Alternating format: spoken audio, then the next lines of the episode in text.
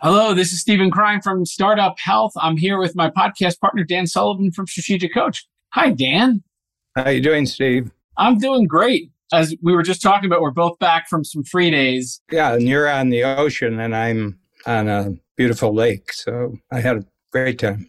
Yeah, I actually went away with some college friends, and we went down to a beautiful lake outside Atlanta.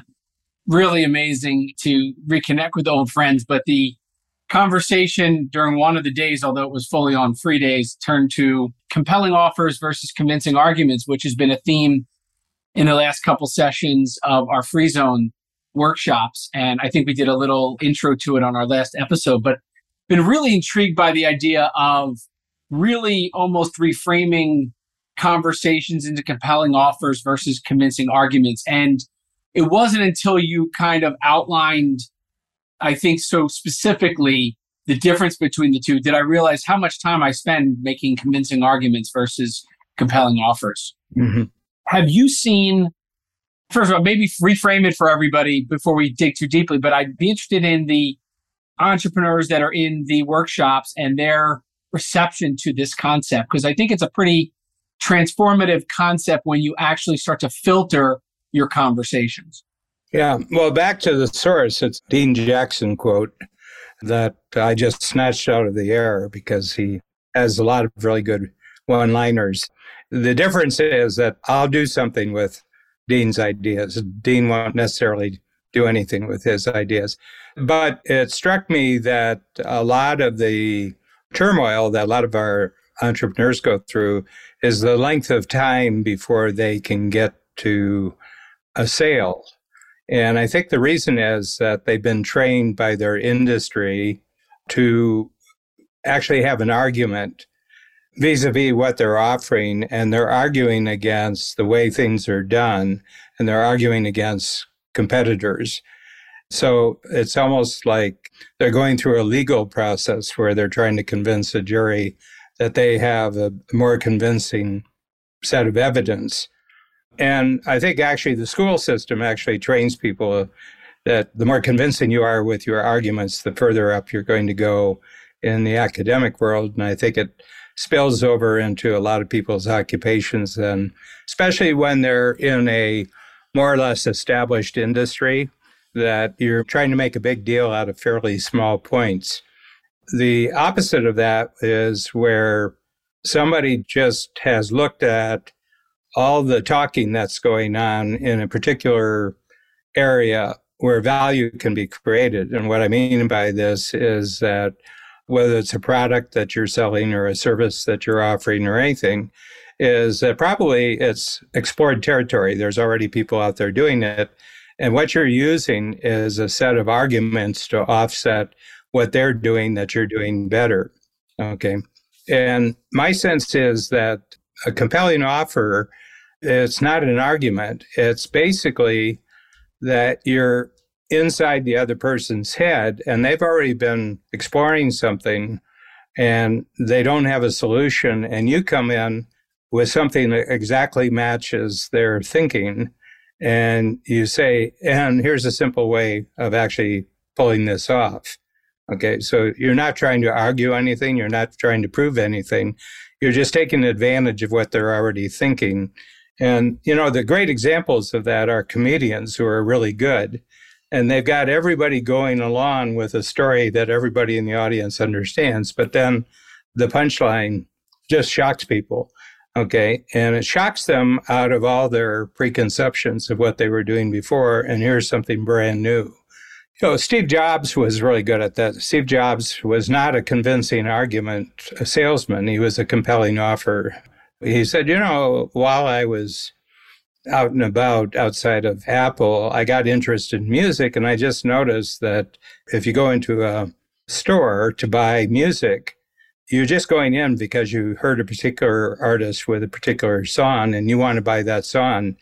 But in order to get the purchase, you have to buy 11 other songs, okay, that you weren't looking for. So it's kind of a negative experience, it's a sacrifice you're asking people to sacrifice something to get what they want.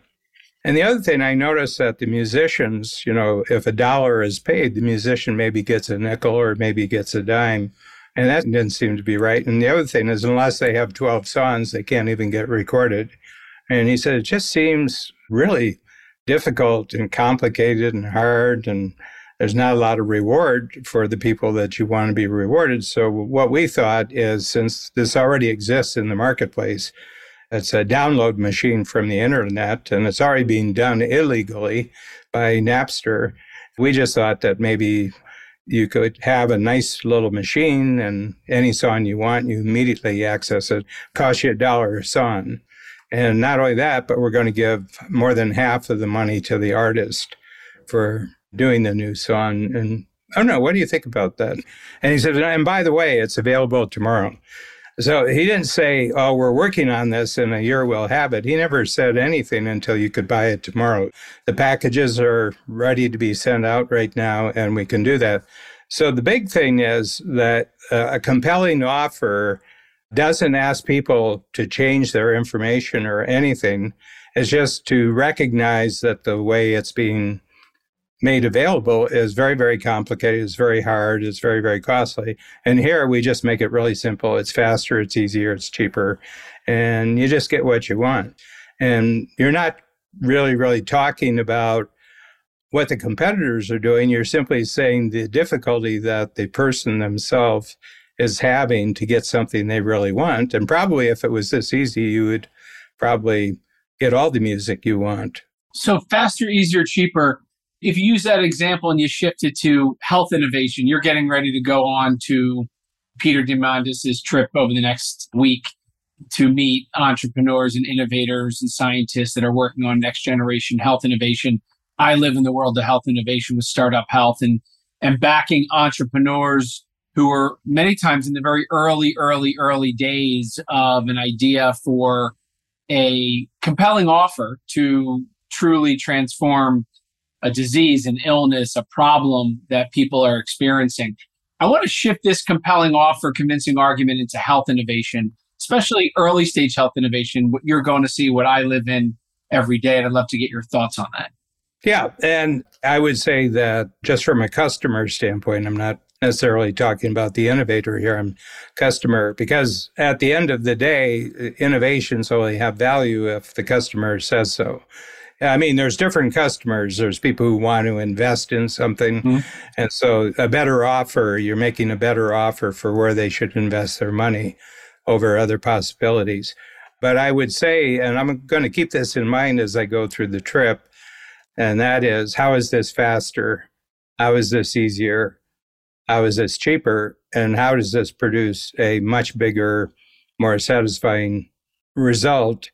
For myself, but if I'm an investor, then I'm wondering, I don't have to think this through. I don't have to have this checked out by a lot of people because it's guesses and bets anyway. You're guessing that this is going to be better and you're betting on it. That's really what an investment is. But it's all guesses and bets.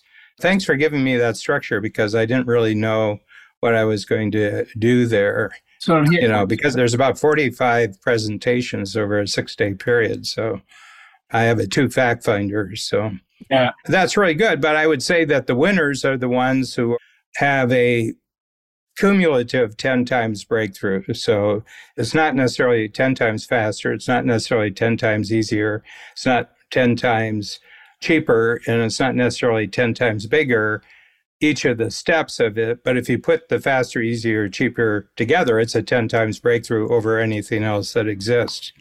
You know, I think as an investor that you're looking for, you're not going to invest in something that's twice as good. Yeah. It's interesting because you're seeing innovation in many cases. And I'm going to bring up another tool that I think is relevant for your trip, which is the profitability packager. You take things from plausible and possible and all the way up to, you know, producible, preferable, palpable.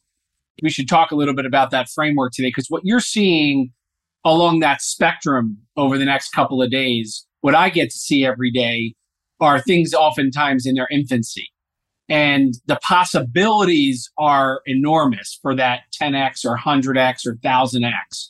But there's an element of getting to a place where you actually have all the data to prove it and you have all of the results to prove it and you have that. But you're not seeing things at the end. You're seeing things oftentimes maybe even where the sausage is still being made. Mm-hmm.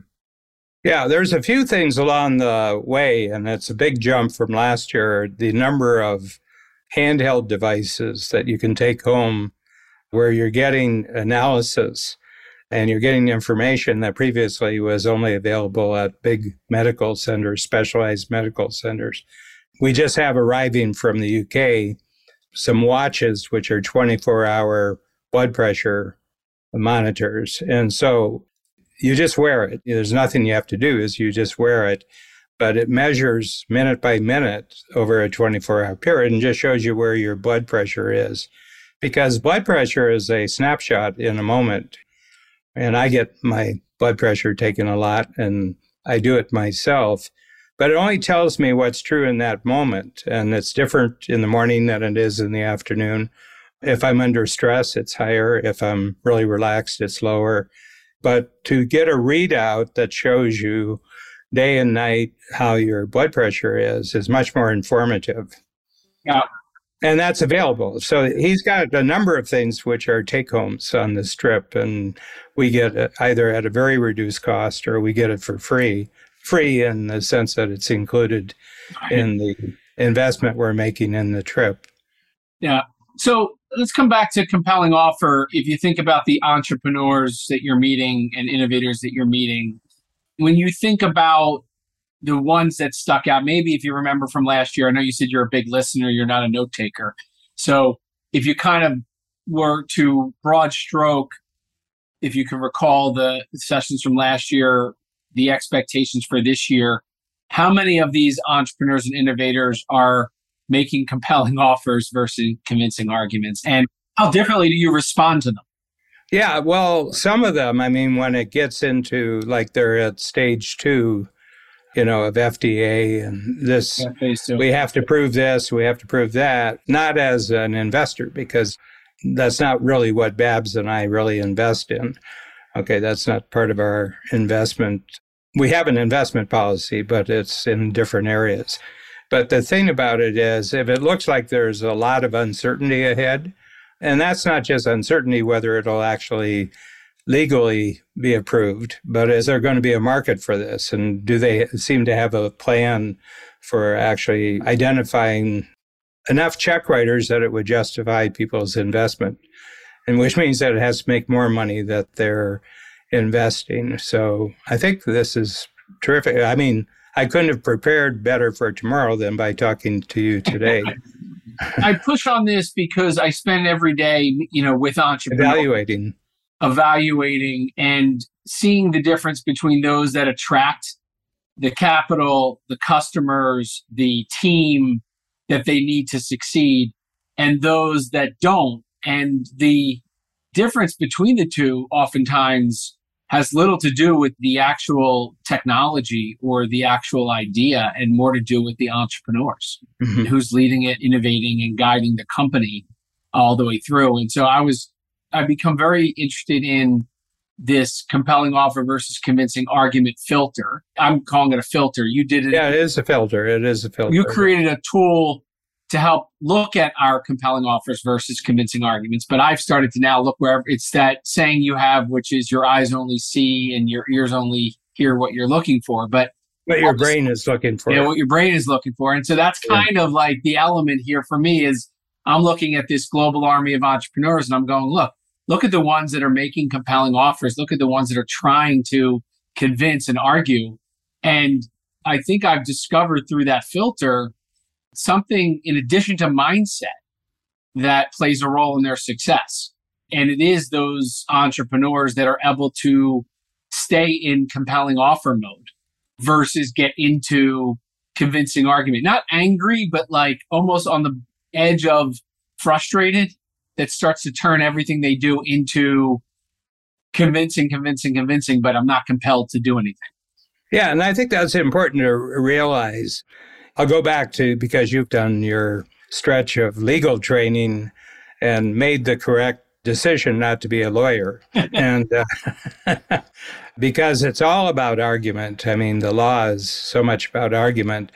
My sense is that I find the breakthroughs, they're a great simplification to even manage what the problem is right now is very, very complicated and it's fraught with red tape. But the one thing I found, for example, one of the breakthroughs that we saw last year that we signed up almost immediately was a company that does a very simple blood test. They come to your house, they do the blood test. Three weeks later, they give you a readout. You talking about InsideTracker? Inside Tracker, yeah, from Boston. I've had nothing but rave reviews from the strategic coach clients that we've recommend that they look into this. It's very reasonable. And in Canada, it has a special thing because it doesn't require a doctor's permission slip that you can even get the blood test. The 43 markers, you don't need medical approval to actually have the blood test. But the big thing about it is it tells you what you can do to improve if you're they have three colors. They have green light, which means that you're doing great, uh, yellow light, which means you're borderline, and red light is that this is having a negative impact on your health and on your fitness.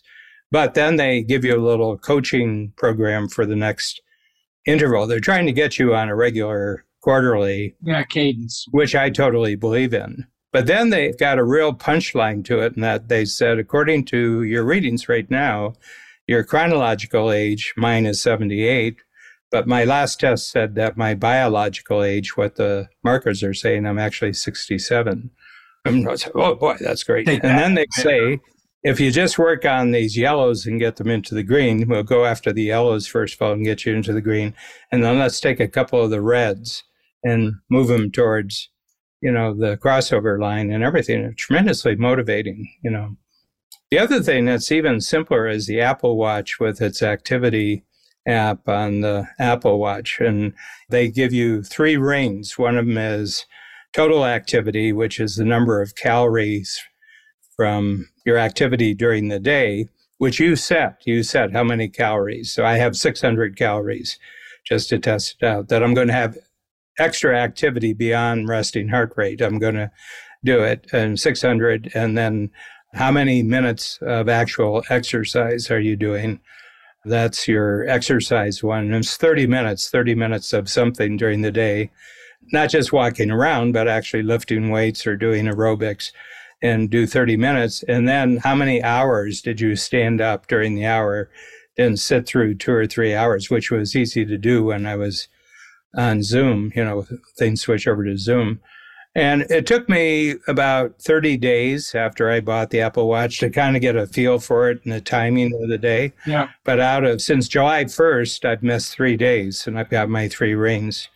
And then they give you a little encouragement and they always call me Dan. You know, they say, Dan, you're off to a great start. Just keep it going now. Yeah. Oh, Dan, you know, okay, you've done three rings yesterday. Let's go after three rings yeah. today. So there's something very compelling about that because now my day is regulated increasingly by the activity that I have to do during the day to get my three rings. Yeah. And then they say, now we'll show you your trends, but you have to do it for 180 days in a row. So I said, I want to get to my trend lines and I want my trend lines to be really good. So they build in a lot of psychology into it. And I would like to introduce that as a factor in the compelling offer is that you're depending on the psychology of the user yeah. to be a lot of the solution.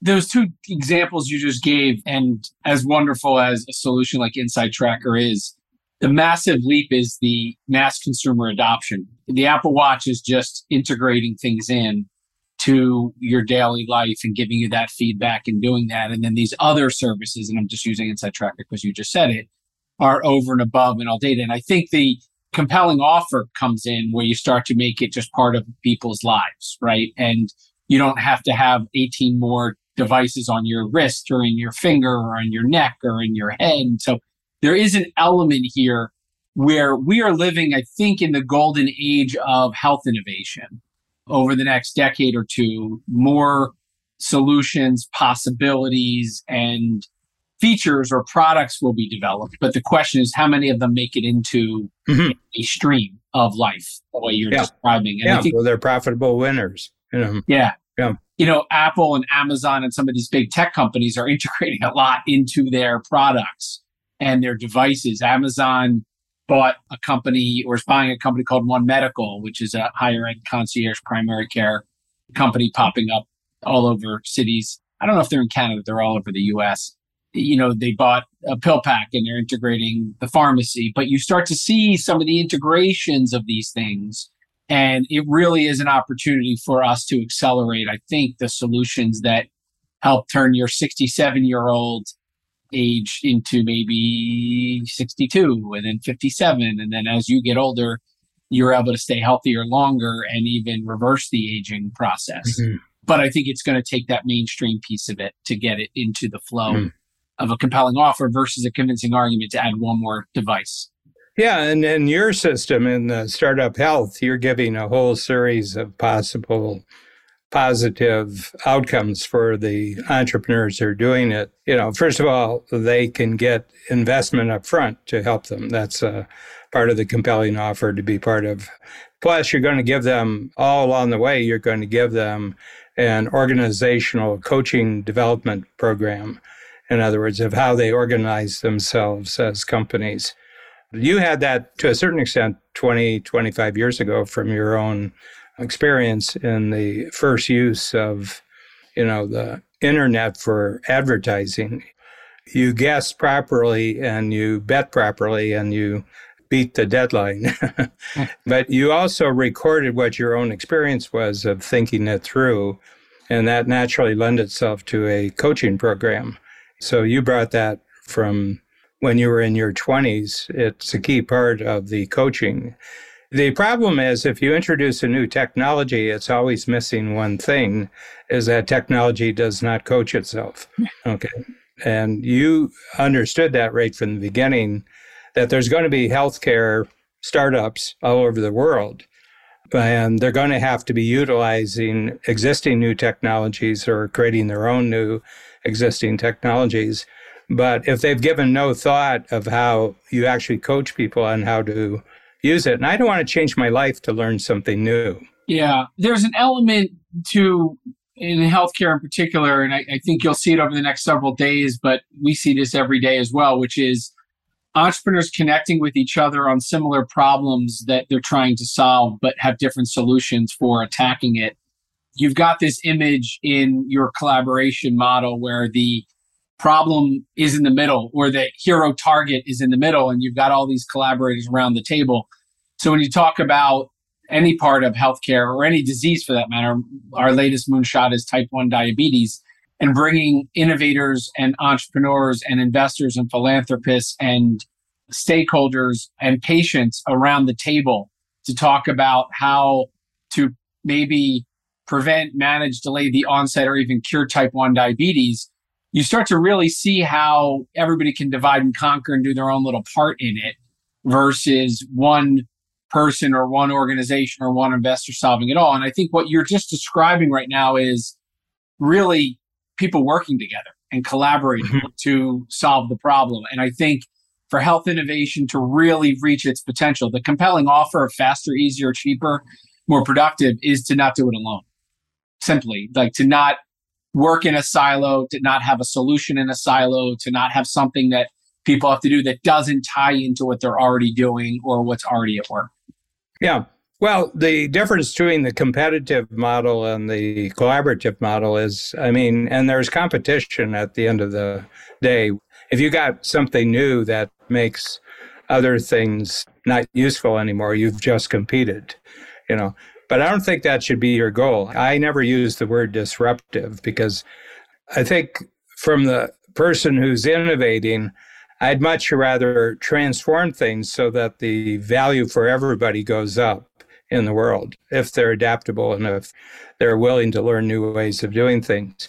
So I think one of the big things that you've done is that you've created a massive global collaboration where if I'm an outside investor into startup health, one of the problems of institutions, whether they're labs or whether they're hospitals or whether they're technology companies, they can't have, I don't know, multiply your 450 startup entrepreneurs by the number of innovations, and it's in the thousands of innovations. Yep. no organization can keep track of that number of innovations. No. Okay. But you can on their behalf.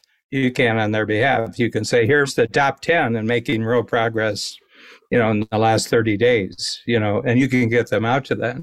So you're coaching in a couple of different directions with the startup health organization because you're coaching investors, you're coaching technology companies, you're coaching big medical labs. You're looking for something right now and you're running into a door. And I've got this guy in the south of France who's come up with something really neat. Yeah. It's access. Yeah. It's access to early innovation, no matter where it exists around the world. And oftentimes it's in an area or from a person or from an organization that nobody's either aware of or they're not aware of the progress that's been made. And so we're really trying to make sure that the stories get told about the progress that mm-hmm. entrepreneurs and innovators are having. And oftentimes they're not happening in public. And so as you look around for solutions, these are often things that typically would fly under the radar that we're trying to make sure have a platform to tell their story so they can attract. Yeah. The well, the access goes both ways. I mean, yeah. you know, the innovator in some unknown place who's not known by anyone has no access to the outside world in the way he would ordinarily or she would ordinarily proceed. They just wouldn't get a hearing. They may be in a country whose health system, you know, the official system, the health system is not open to innovators, period. So you're connecting innovators anywhere in the world with the sources of capital that are very eager to know about new things, okay, and can all be done virtually. They don't have to travel to do this. Yeah. So coming back full circle to the compelling offers of these health innovators, what's your biggest expectation as you go out to meet with you said 45 of them? I think there's about 45 presentations. Yeah, some of them are 45 presentations. Single individuals or teams, and we're going to a couple big labs. I think we're going to the Gates Foundation in San Francisco, and then there's another one. Yeah, yeah. You know, in one of those institutions, there's seven people who are working on things, and they'll tell you what they're working on. But there's massive amounts of money gravitating to this area of human innovation right now. Yeah. Yep. What's your expectation for a win a week from now after you get through the 45 or 46 presentations? It'll happen when it happens. you know, I'm pretty open minded when I go because uh, I just let things sink in. And there's certain themes that really emerge as you hear 10, 20 of them. One of them's talking about this, the other one's talking about, but there's a Venn diagram in the center where they're all overlapping. And, you know, my trip to Boston and New York this time last year said testing, testing, testing, testing. The breakthroughs are in the testing. Yeah. And most people don't know they need to be tested. And if they did know, they don't know where to go to get tested. And there seems to be enormous progress being made just in testing. Early detection, which a lot of people are afraid to see or hear about. Yeah. What they might find, which is kind of a crazy. One of the interesting pushbacks now is that people don't necessarily want to know, which eventually they will either way. But yeah. But that's true in every area of human activity, not just this one. Unpack that a little bit. Well, the fact is that we're very unequal in our ability to visualize a future that's better than today. We're very unequal in this. Okay. And then if you also have an attitude, I don't care who invents this, I just want to know how you get access to it, you know. So we're all geared differently. I'm just talking about human beings here, not not necessarily entrepreneurs, but for example, Keegan Caldwell, who was with us for three really great podcasts, and we've gotten tremendous response. We sent out those three podcasts as a unit to people, and people are just fascinated what his thinking was. Keegan was making up a lot of stuff on the spot that day. You know, he had his notes all over. He had a helper, he had a helper right next to him, right? It was well, yeah, and two helpers who would ask him great questions, keeping him organized. The thing that really struck me, he was giving us that statistic of valuations in 1980s. Yeah, and it's the 80-20 has been flipped. You know, roughly, it was 80% tangibles, 20% intangibles valuation 30 years ago. And today it's flipped, it's 80% intangibles. The difference maker in between 1980 and today is the internet, that ideas just travel a lot faster than stuff, you know, tangible stuff. So I said, this is just shows you the impact of what people are willing to invest in at earlier and earlier stages just because there's a great story about a new idea. Yep. And he helps anchor it. Yeah. Well, yep. it has to be credentialed. You know, in other words, you have to have the government say, you created it, it's yours. And now find out if somebody would pay you for the use of your idea. Right. So basically, the documentation and authentication of your compelling offer. Mm-hmm. Mm-hmm. Yeah, and it's the first question that anyone's going to ask. I know you created this, but do you own it? I can't buy it if you don't own it. Yeah. And what I'm going to be talking to Keegan about next week or the week after is direct applicability in health innovation. Mm-hmm. Because therein lies one level of intellectual property. You know, when you're building a life science company or medicine, it's very clear. I think when you're actually with ideas, because a lot of these are ideas and a combination of things coming together. Do you own it and is it unique? Oftentimes, what I think, and Keegan talked about this in the last episode, is just going through and actually documenting it and making sure that it's not just in your head. Yeah. I mentioned in my fast filter that I sent you this morning, and I've noticed this since, you know, we're kind of digging into this, that the vast majority of entrepreneurs are creative without having any appreciation of what they've created because they see it as a transactional activity. Somebody's got a problem, I work it out, I solve it, on to the next problem. But they don't realize that the thing that they created to solve one person's issues could solve a 100,000 people's issues if it was properly authenticated or, you know, you're given legal rights to the property. And then the other thing is, would they pay you to use it? I mean, an idea is worthless from the standpoint of a buyer if it's not useful. I mean, there's a lot of people who have tremendous ideas, but nobody would pay them to use their ideas. You have to have a mindset that goes way beyond your own situation to be really good at this game. The game of creating new things that yeah. really go big. You can't be a concern in the thinking here. Your concern has to be who's everybody that has to be involved and how do they benefit from having this new capability? Yeah. Well, this goes back to economic history, and the person most credited with kind of laying out the basic philosophy of capitalism was Adam Smith, who was a moral philosopher because you know, he wasn't in the business of creating economic systems, but he just said there's a fundamental morality to what happens in the marketplace and whether something is really stagnant and fixed there's moral reasons for this. So he's got two great books. He's got The Wealth of Nations, for which he's famous, where he simply applies unique ability to countries. That if you're really good at this, then really, really maximize how good you are and create trading relationships with other people where you trade what you're really good at for what they're really good at, you know, using money as the medium. And he says, and therefore, everybody in the marketplace who's successful is primarily motivated by their own self interest for profit. Then he wrote another book as big. These are big, thick books. Just by happen chance, I was in Glasgow. He was a Scot, and he's buried in a cemetery in Glasgow. And I saw it, and it said Adam Smith, this year to this year, birth and death. And the author of the theory of moral sentiments. Okay. So he was already famous for the other book, but the one that they put on his gravestone was called The Theory of Moral Sentiments. And he said that all human beings are naturally self interested. But he said, in order to actually work with the world, they have to be able to put themselves in other people's shoes and see the situation from the other person's. And he says, morality is the connection between your fundamental self interest and how far you expand your self interest to include other people's interests. And he said, and that's the basis for capitalism, which is what you're describing that you have to do it together. Then you have to be tyrannical about the imposition of your innovation.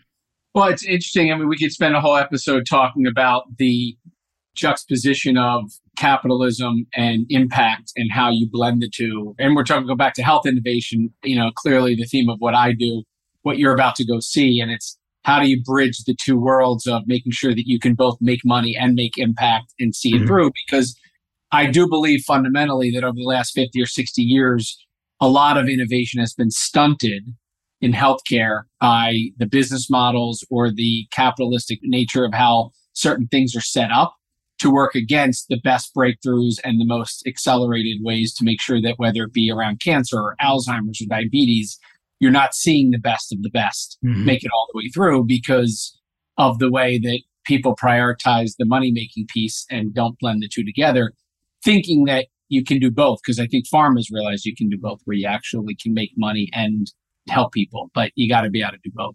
Well, I think that, you know, the world I was born into, which was the 1940s, 50s, you know, I was a teenager in the 50s. I think that was the correct model because the possibility to share and combine efforts but simply wasn't possible. Everybody was inside of a silo. So you had these great labs. I mean, one of the greatest labs in the United States was Bell Labs. Yeah. You know, not too far from you, actually, in New Jersey. Bell Labs was one of the greatest research labs, but they were operating entirely within their own silo and the government. I mean, they were connected to the government. The government was the one consulting partner with all the innovators because the big capital really had to come from the government. But the innovation was centralized. Very centralized and a real pecking order of your status of having your ideas considered. You know, everything was a hierarchical pecking order. And now it seems to me if you just, and I pointed this out at our first Free Zone summit in Chicago when you came, and I said, you know, what you've created here is the first global entrepreneurial R&D lab. It seems to me that that's what you've created here is that built right into the structure is maximum sharing.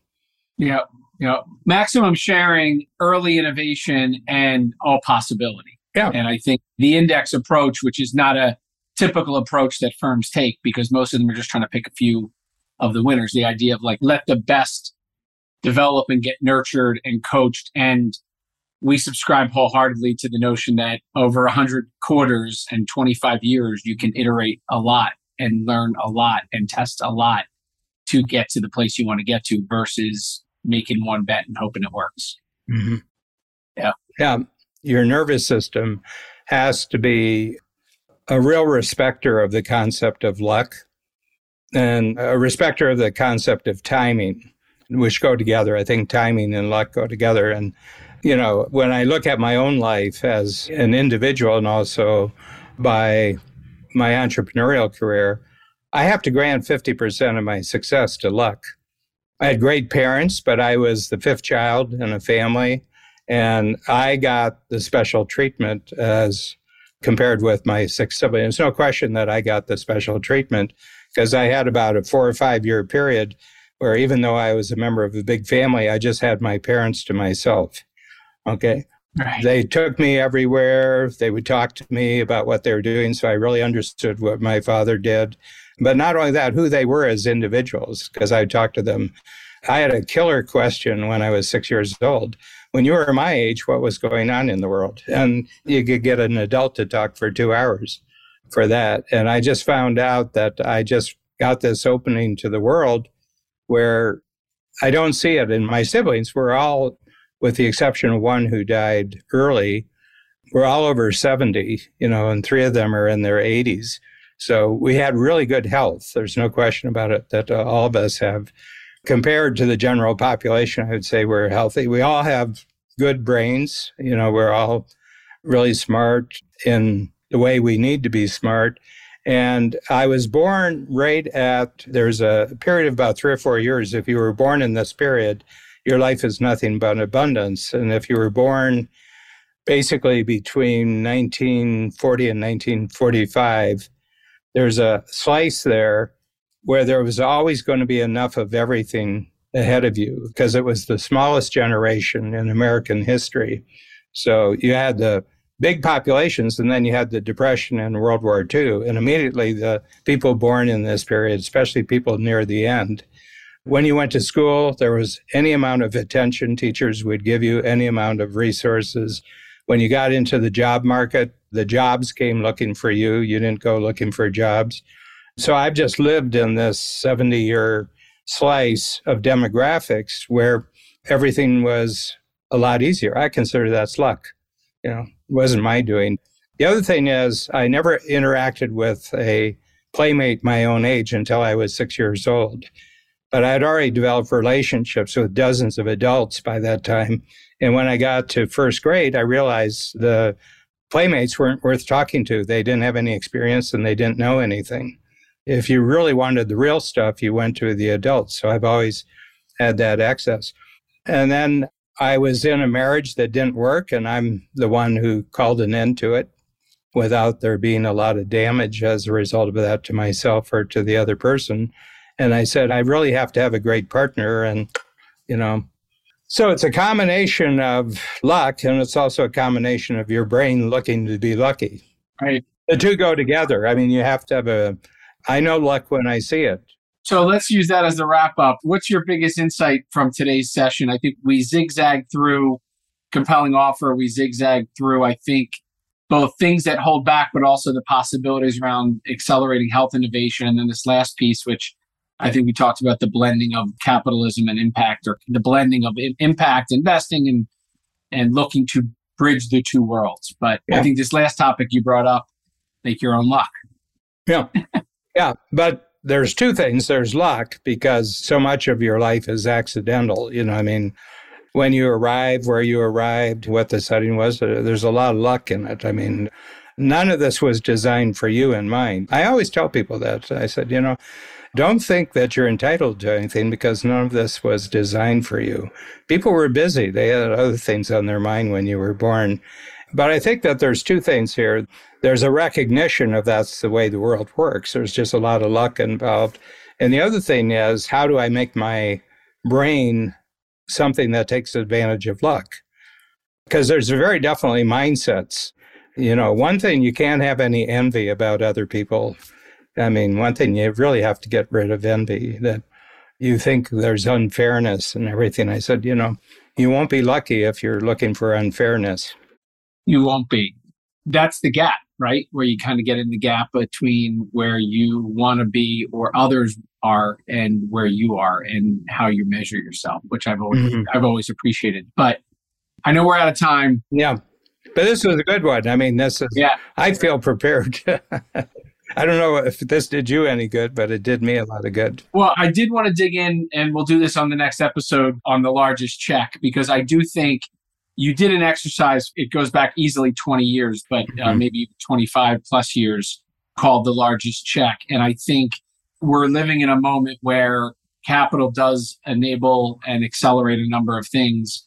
But the largest check exercise is one I want to explore. For me, yep. I thought your discussion on the last episode around compelling offers, convincing arguments, we dug deeper into it in the workshop, continues to be, for me, a daily transformative thinking tool and a filter that has enabled me to actually look at my portfolio differently, quite frankly. Yeah. And uh, refiltering everything around which of these entrepreneurs are succeeding with compelling offers versus struggling with convincing arguments. Yeah.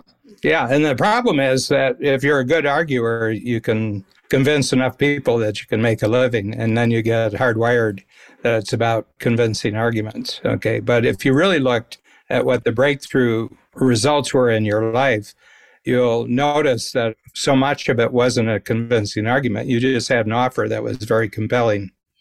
Yeah. All right, Dan, great spending the time and love the free flowing discussion. Have a great time on your trip and look forward to hearing about the breakthroughs and the experiences and your insights when you return. Okay. Thank you, Steve. All right.